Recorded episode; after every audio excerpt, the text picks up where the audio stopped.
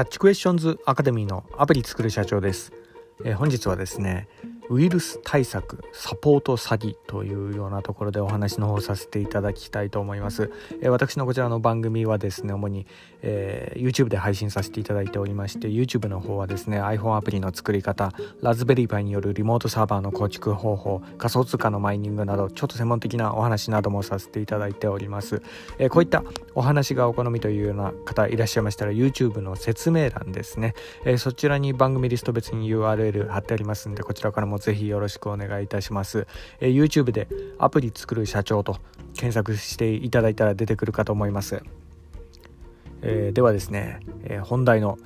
ウイルス対策サポート詐欺というようなところで今回はあの朝日新聞デジタルの記事からあの少し引用させていただければというようなところなんですが、えー、これがですね最近、えー、新しい、えタイプのこの詐欺グループがまた出現し始めたみたいなそんなようなところで、まあ、よくありますよねこのオレオレ詐欺とかねそういったものとか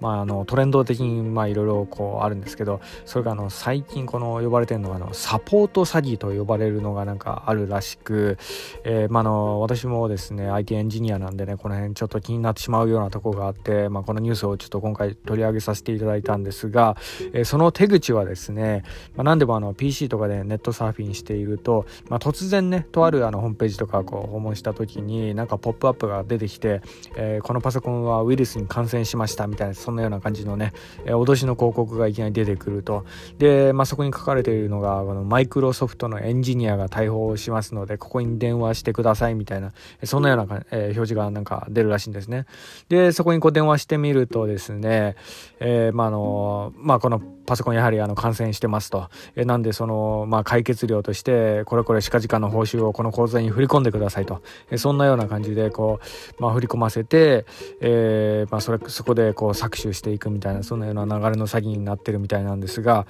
まあ、やはりですね、こちら、あの、今、被害者がこう、結構どんどん増えてきてるみたいで、まあ、あの、といっても、あの、8割方が60代以上の方なので、まあ、いわゆる、あの、高齢者ですよね。そこをこう狙った、えー、まあ、手口みたいなんですけど、まあ、かれこれ、えー、400人ほどですかね、こう、えー、騙されて、合計2000万円近く搾取されたみたいな、えー、そんなような感じで、こう、記事がまとめられておりました。で、これがですね、えー、もしかしたら今後、このタイプのもの増えてくるんじゃないかなというような感じで、まあ、あの、IT エンジニア目線でね、えー、ちょっと見てるようなところなんですね。で、これまでね、ついこの間ぐらいまでこう流行ってたのが、あの、ランサムウェアですよね。で、パソコンをこうハックしてで、えーまあ、これを解除しロックされてるのを解除してほしかったら、えー、これこれ近々のところに、えー、あの身代金をこう振り込んでくださいみたいなそんなような感じで、え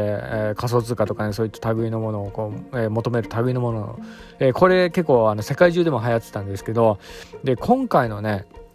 このサポート詐欺はですね、こういったあのランサムウェアを作るのに比べたら、ものすごく簡単に低コストにこうできるんですね。で、なんで、おそらくね、これね、これから普及していくんじゃないかなというような、まあ、ニュースでもね、こういうのバーンってこう取り上げられたりすると、あ、こんな簡単に搾取できちゃうの？みたいな、そんなようなね、こと気づいちゃう人とかもね、もしかしたら出てくるかもしれないんでね、まあ、だからこそね、あのまあ、気をつけたら、まああのね、若い方もね、もしかしたら騙されてしまう可能性もあるんでね、えー、この辺のことはですね、よくこう、えー、知っといた方がいいんじゃないかなというような感じで、今回このようにちょっと放送させていただいたところがあります。で、えー、やはりですね、あの、え一流のね、え詐欺師の間でもよく言われたりする格言を、まあこの記事読んで少し思い出すようなところがあるんですけど、そうですね、あの、一流の詐欺師はですね、えシステムを騙すぐらいなら、人を騙した方が手っ取り早いんですね。で、まさにこのことが言えるタイプの、まあ、詐欺の仕組みなんじゃないかなというような、そんなような、感じでもあります。えー、まあ、の、詐欺の手口としてはですね、えー、何でもその、まあ、あの、詐欺、あれウイルスに感染しましたみたいなポップアップを出して、で、それで、あの、その駆除ソフトとして、このアプリを、えー、ダウンロードしてくださいみたいな、そんなような指示がこう電話であるらしいんですね。で、その際に、えー、遠隔でね、モート操作、えー、行う類のアプリとかを、えー、被害者の PC にインストールさせてで電話口で被害者のパソコンがねあたかもの、えー、ウイルスに感染してなんか暴走してるかのように、え遠隔でこう動かしてほらやっぱ感染してたでしょみたいなそんなようなまあオチに、えするみたいなえ、ところがあるみたいなんですけど、これはですね、やっぱ電話でね、こういうのをこう言わせてたりすると、やっぱな高齢者とかだったらやっぱ騙されてしまうのかな。まあ特にね、IT リテラシーのない世代ですよね。まあここはちょっと気をつけた方がいいかなっていうようなところでもありますかね。はい。あの、